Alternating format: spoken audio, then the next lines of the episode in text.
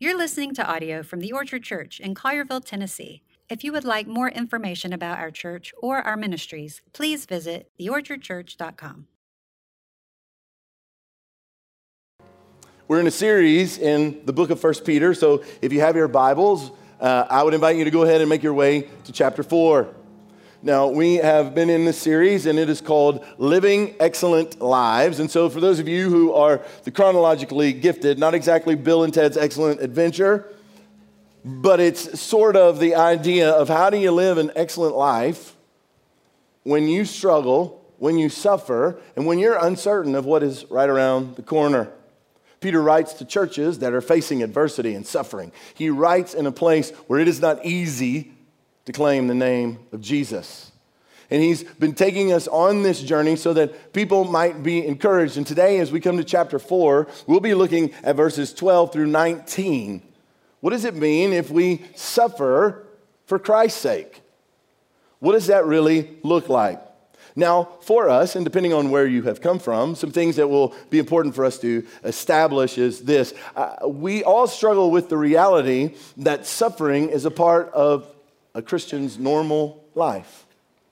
Peter struggled with this as well. So when he writes in this letter, this is something that he's had to battle through and figure out. It must seem like a lifetime ago that as he writes this letter, he remembers this young rabbi, Jesus who comes by and calls him. And early on, hearing this incredible sermon on the side of a mountain. And as he comes through these things that we normally call these Beatitudes, the blessed life, as he gets to verses 10 and 11 in Matthew 5 there, he lists a couple of things that for Peter at that point must have been just kind of foreign to his ears. He says, Blessed are you when you're persecuted for righteousness' sake. And he goes on to say, Blessed are you when you are reviled on account of me. And we hear those things and we're like, okay, yep, got it, moving on. But we really don't because when reality hits, Suffering is something that we try to avoid altogether. Peter struggled with this as well. There at Caesarea Philippi. Jesus says, Who do people say that I am? They list off some people. He says, But who do you say that I am? Peter gives a brilliant answer You're the Christ, the Son of the living God, come into the world. It's this rock I'm going to build my church on. And then Jesus starts to explain to his disciples I'm going to go to Jerusalem, I'm going to suffer at the hands of the religious and the high priest. I'm going to be killed and I'm going to be raised. And the same Peter can't get his mind around the idea of suffering for salvation. Can't get his mind around the idea of suffering being a joyful thing. And he pulls Jesus aside and he rebukes him. And then Jesus offers those stinging words. Get behind me. Satan, your mind's on the wrong things. You're not understanding this correctly. He immediately goes into his teaching to explain that a life of following Jesus is a life of self denial and death. Daily dying to self and taking up a cross. For if anyone would come after me, they must deny themselves and take up their cross and follow me. He continues to struggle with it and he gets through these places, but Jesus, over and over and over, would say to them, Listen, if they persecuted the prophets before you, what makes you think they're not going to persecute you?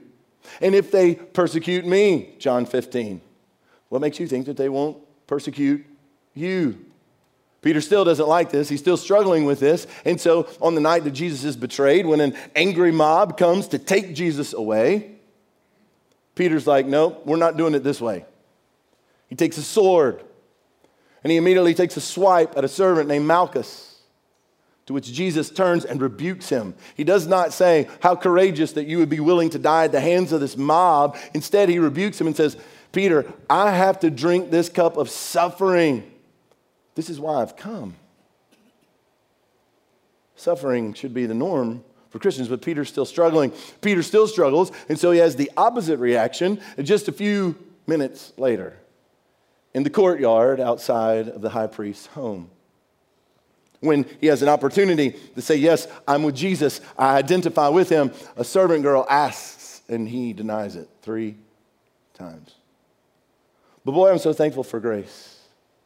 And I'm so thankful that the Bible is not this book of these paragons of sinless perfection who got it all right and had it all together. Instead, it's filled with guys who talk first, think later, and normally cause a lot of trouble along the way. Because you see the transforming power of God's Holy Spirit not 40 days removed from the crucifixion and resurrection. At Pentecost, as the Holy Spirit comes in power. Not only is Peter transformed and we see him explaining these minor Old Testament prophets, but then we see him having the same opportunity. And he says, Listen, whether we're going to listen to you or God, you're going to have to choose for yourself. But for us, we belong to Jesus. We cannot help but speak of what we have seen and heard. Beaten, imprisoned, and you would think, maybe sulking, thinking, I, I mean, I took a stand. Why am I, why am I suffering like this? but instead leaving rejoicing that they had been counted worthy to suffer. You see, everything about this is antithetical to our culture. We spend millions of dollars to avoid suffering. We'll do everything we can to avoid discomfort, pain, or suffering. Self care, medications, Whatever we do, we want to avoid and remove all the pain, but we all know that that's not possible. We live in a broken place where bad things, evil things, wicked things happen. We live in places where relationships don't work out like we hoped, places where health fails when we didn't think that it would. We find ourselves in a culture where it seems like things that we've stood on for generations are now all shifting sand, quicksand that we can't find a foot to stand in. And now to bear the name of Christ is no longer something to be celebrated, but it's something that is generally vilified as disdain for organized religion. And sometimes we think it odd that we should suffer.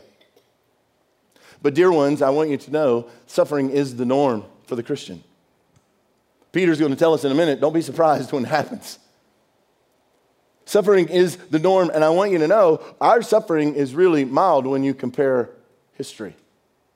When you look at some of the things that have happened throughout history for those who would hold fast to the name of Jesus. When it comes to suffering, though, you say, okay, well, if suffering is supposed to be normal, I just got to let you know, John, I hate it. What am I supposed to do? In our struggle, we start to think, or at least I will go and confess my sin, I start to think that God has lost track of things. Maybe he's forgotten where I am. Maybe he doesn't understand what it's really like for me. I think that somehow now I'm the victim of my circumstances, and there's not a sovereign king who's ruling over all things and who has me in his hand and won't let me go. Instead, I'm thinking, Jesus, you fell asleep at the wheel. Now I'm in this mess, and it's your job to get me out of it. But instead of giving into resentment or anger or despair, Peter wants to paint for us a different picture. He, he wants us to see suffering in a much different way. And so I want us to take a few moments and unpack how are we supposed to contend with this? So if you have your Bibles, 1 Peter chapter 4, we're going to begin in verse 12. Would you stand with me that we might honor the reading of God's word this morning?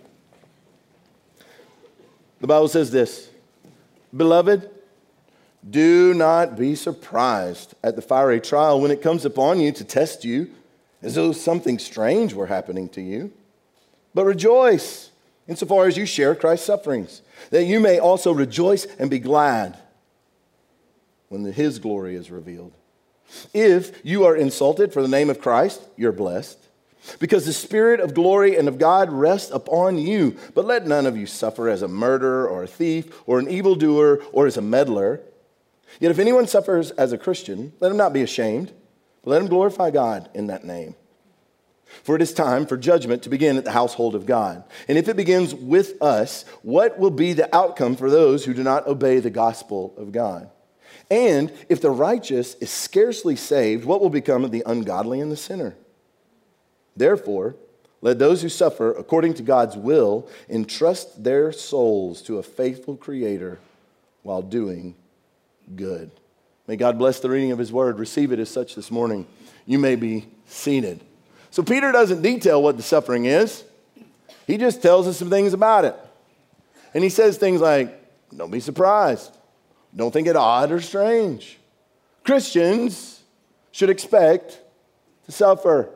Now, I know there are some places where you may hear that Christians should never suffer, and Christians who suffer just didn't have enough faith. The problem is, we must reconcile things with Scripture and not go by the opinions of man. And I'll give it to you in the red letters. Jesus said, In this world you will have trouble. Not because, and he put no qualifiers, not because if you had faith or you didn't have faith. He just said, In the world, this world, you're going to have trouble. So, how are we supposed to deal with suffering? And when we struggle, we're trying to figure out how do we cope.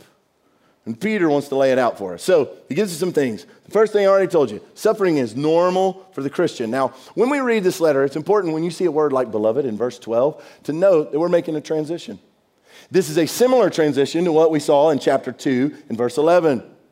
When you read this, we usually take it apart and we teach through little bits of it, but I want you to remember it's one letter. It wasn't read over several weeks to the congregations. And sometimes you read when these hooks return. It's like that hook in the song, it keeps coming back to that chorus that we all know and nod our heads to. And this is one of those places when you see words like suffering and glory, but even when you see this, beloved. And, and he says to us, I, I don't want you to be surprised at the fiery trial. Now, I wish he had chosen some different words than fiery trial.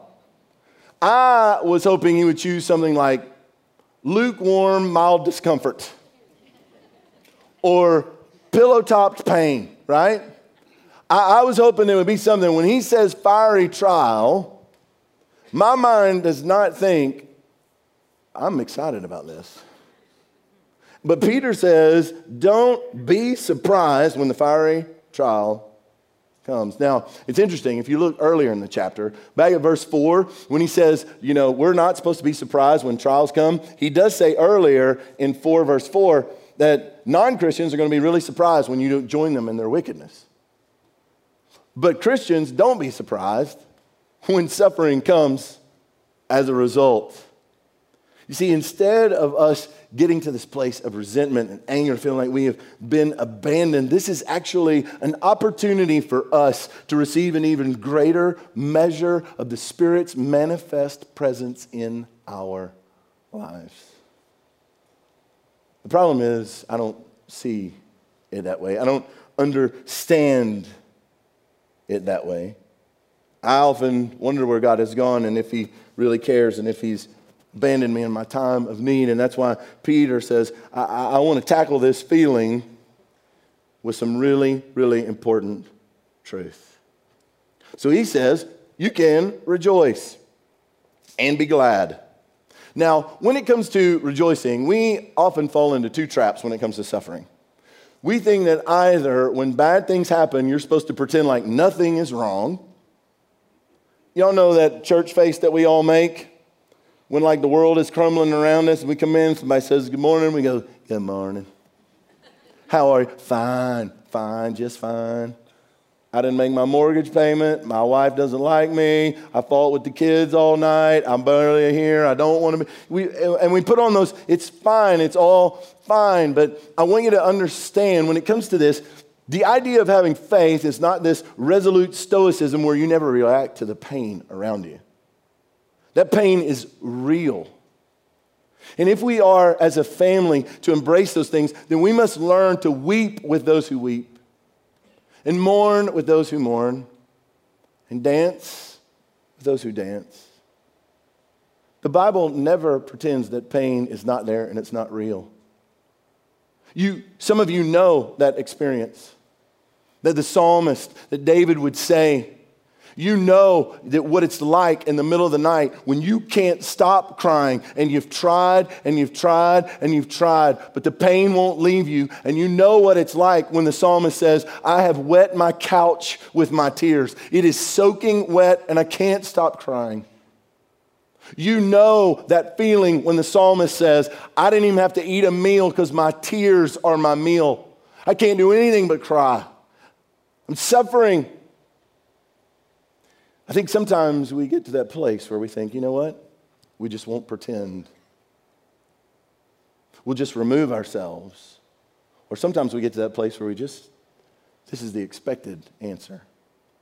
Dear ones, I want you to know, as a family of missionary servants, part of family is loving people wherever they are. Sometimes suffering is hard to cope with. And not everyone deals with grief and sorrow in the same way. And we don't just need pithy bumper, bumper stickers and small little sentences to try to dismiss the pain of someone who has been struggling for years. Instead, with a patient endurance and a furious love, we got to keep pointing to the things that we know to be true. God is actually working through our suffering. And to me, this is just, it's hard for me to get my mind around this.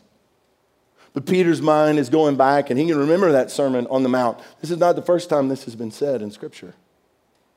Blessed are you when you are persecuted for righteousness' sake. Blessed are you if you are reviled on account of me. God is working through our suffering to conform us to the image of Christ because he who began that good work will be faithful to bring it to completion. Christ cannot fail in his work. Your suffering does not mean that he has abandoned you. As a matter of fact, it's just the opposite. A broken and contrite heart, God never refuses. He is always near, an ever present help in time of trouble. He is not aloof to your suffering, He is not unconcerned. He is loving you and working through it. The other thing that happens for us when we live this way, Peter gives those qualifiers. He says, listen, if you're going to suffer, don't suffer for stuff that you did. He gives us a non exhaustive list. You know, sometimes we suffer and we deserve it. As a strong willed child in my house, I always had to learn the hard way, it seems. My mother would say I'm still the strong willed child in my house. On one particular occasion, I was given a directive. I don't remember if it was mom or dad. It really didn't matter. Obedience wasn't my thing.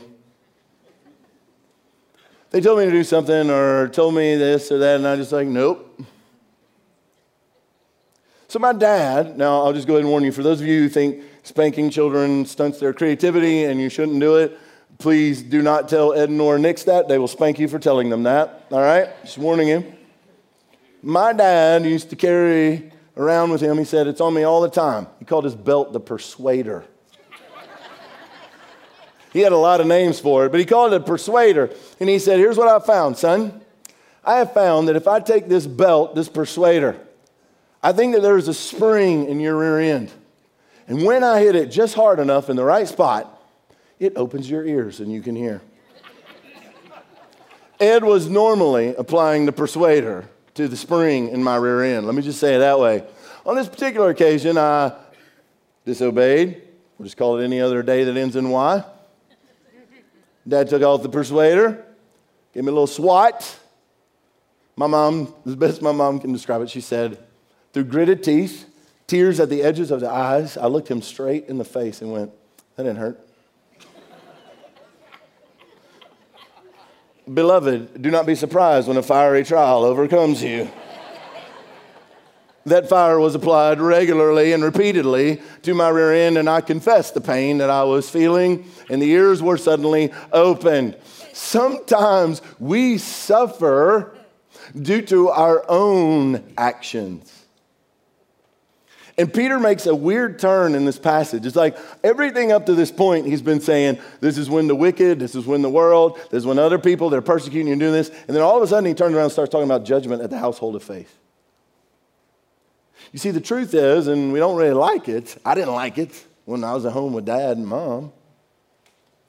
Because God loves us and we are his children, he disciplines us for our protection and our good. When we disobey, when we decide, you shouldn't be God, I should. You don't understand, I'm different. You don't get my circumstances, God. You can't identify with what I'm facing. I think you should change the rules for this, or I'm just going to completely ignore it because this is what I want to do. We often find ourselves under the discipline of God. See, judgment starts at the household of faith, and then he, he quotes from Proverbs and says, And the righteous is scarcely saved. So, what will become of the ungodly and the sinner, what Peter's doing is he's using a lesser to greater argument. And so he says, listen, saving you is not difficult for Christ. But if we, through suffering and judgment, will enter into the kingdom, then how much worse is it for those who will not enter the kingdom? And so when it comes to this, sometimes we're disciplined because it's a means of purifying us. But when we walk well in suffering, we are showing the world that Jesus is enough. And it's more important than popularity or approval or comfort or security when we say, you know what? I am suffering right now, but I trust God. In my life, I have seen living testimonies before me many times of saints who I know have spent a lot of time with the Lord, facing unbelievable suffering. I, I, can think of so many times in a hospital room knowing that death is right there. And I can see saints say, John, don't worry. It's okay. I know who owns the land on both sides of the river. I'm good.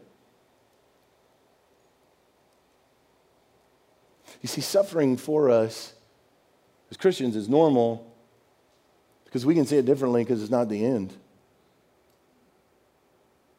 And, and, and, Peter wants them to know listen, don't suffer because you are acting sinfully, but if you suffer on account of Christ, if it's genuine suffering on account of Christ, then I want you to do this. I want you, verse 19, to entrust your souls to a faithful Creator.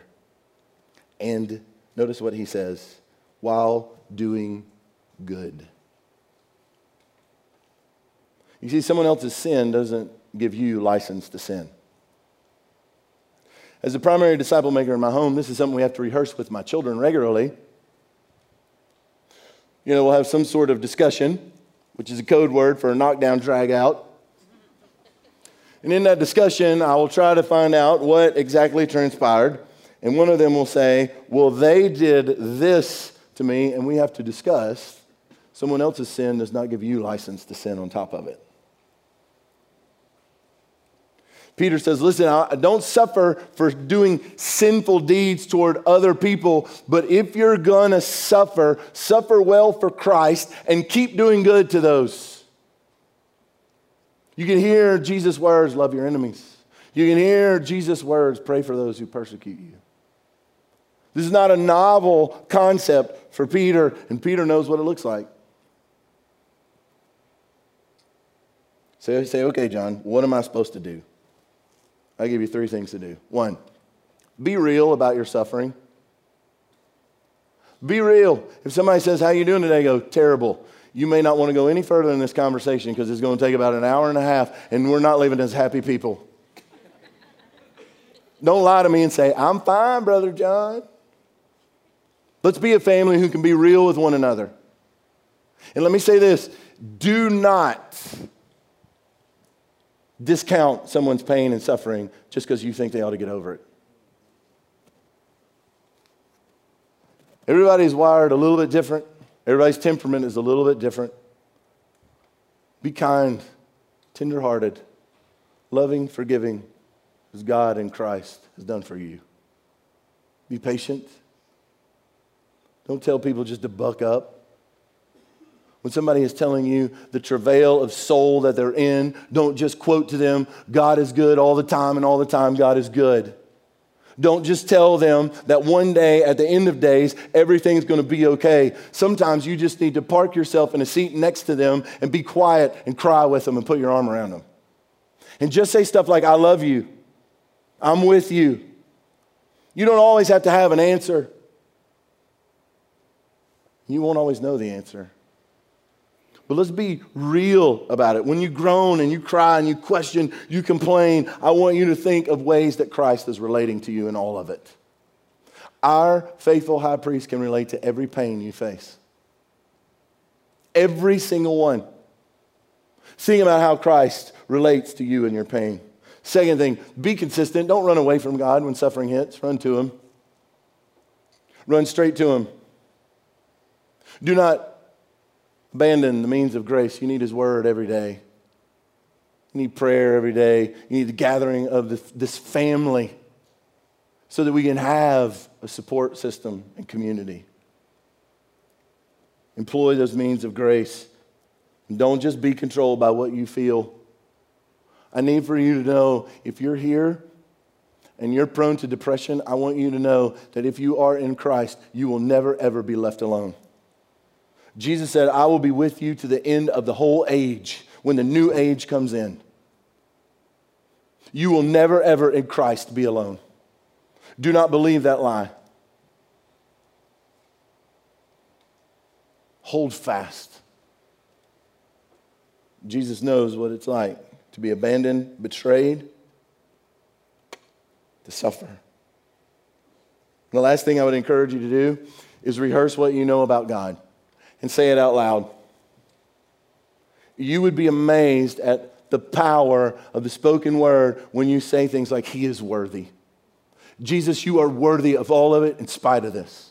You would be amazed. Jesus, you're so beautiful. Jesus, you're so kind. Jesus, you're so patient. It robs that suffering of its power and can actually give you joy. Rehearse it aloud. When I was a kid growing up, we used to have these books, they called them hymnals. We kept songs in them and they were numbered. One of them said this When upon life's billows you are tempest tossed, do not be discouraged, thinking all is lost. Count your many blessings, name them one by one, and it will surprise you what the Lord has done. Be real, be consistent, hold fast, run to Jesus and rehearse what you know about God aloud. About three years ago in December, a woman named Dr. Helen Roseveare, a British medical doctor who served for 20 years in Africa, passed away. She was rescued from sin and death while at a student retreat during that student retreat, one of the things that happened was the veteran Bible teacher that was there wrote in her Bible Philippians 3:10. She gave her testimony at the conclusion of that and received her missionary calling at the same time. And she said, I never wavered.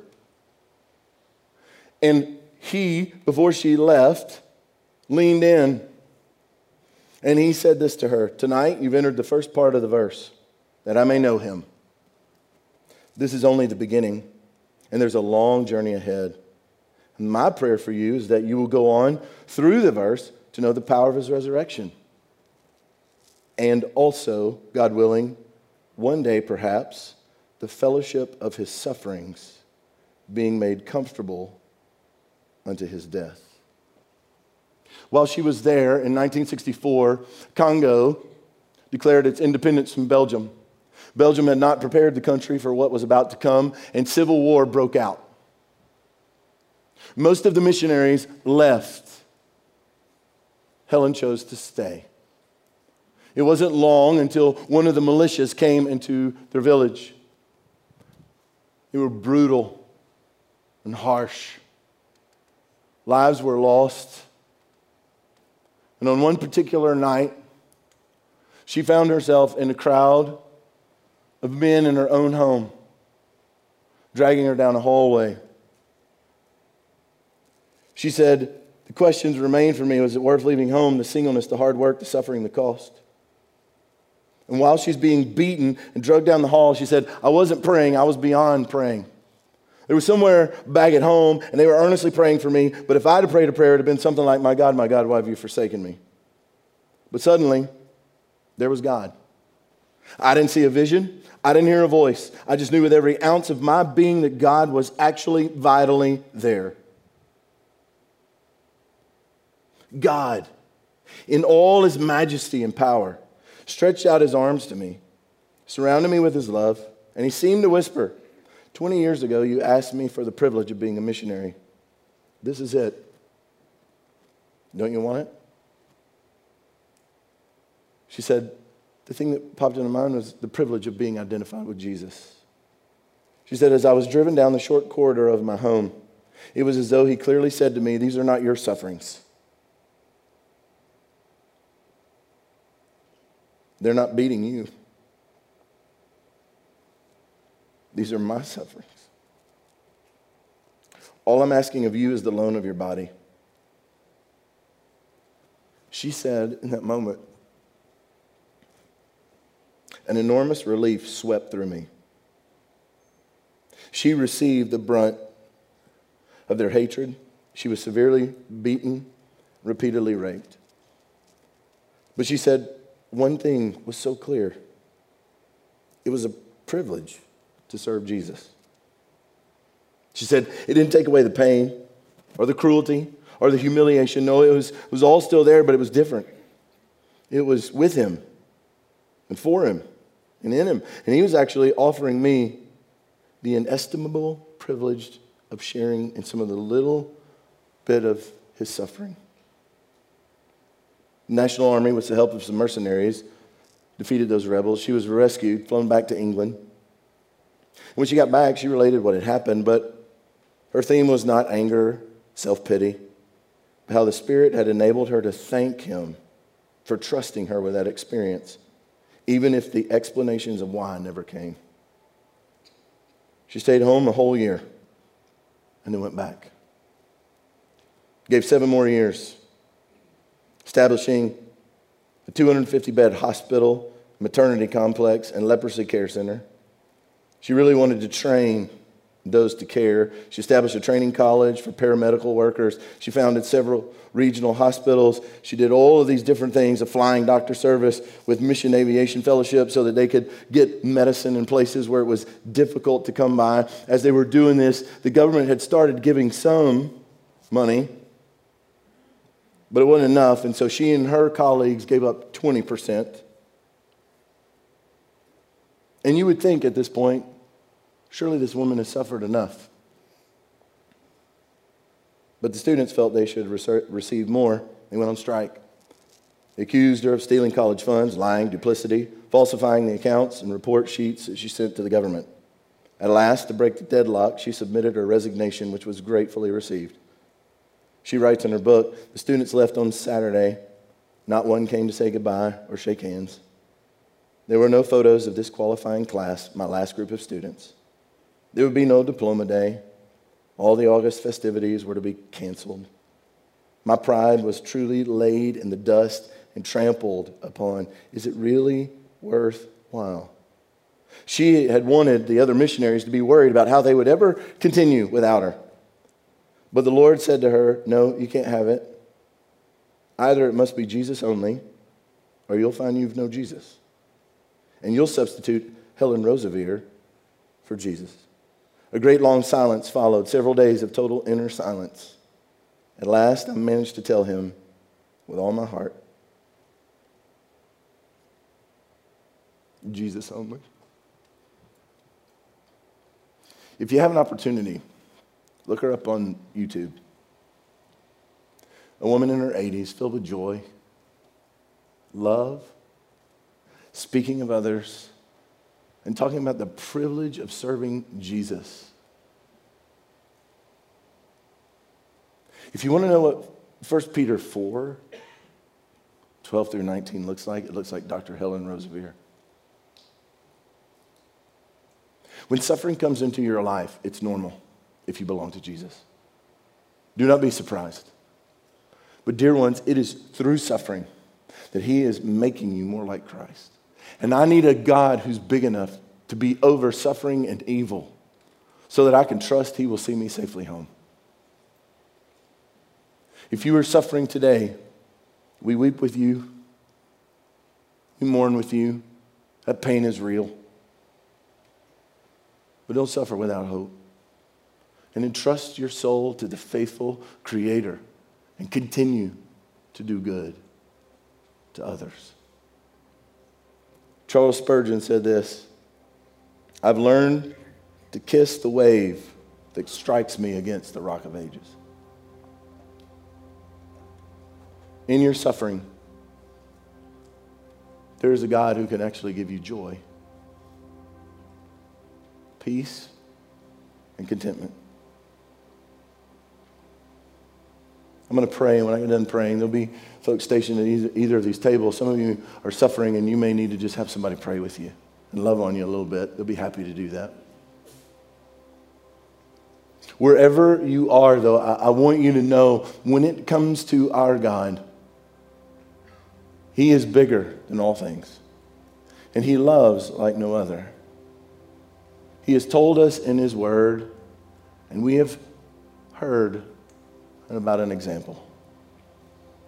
Entrust your soul to the faithful Creator God who will not, cannot fail. He will hold you, He will save you, and He will see you safely home. In your suffering, don't be alone. You can't be if you're in Christ, but this family loves you too. You matter to God and you matter to us. Don't suffer alone.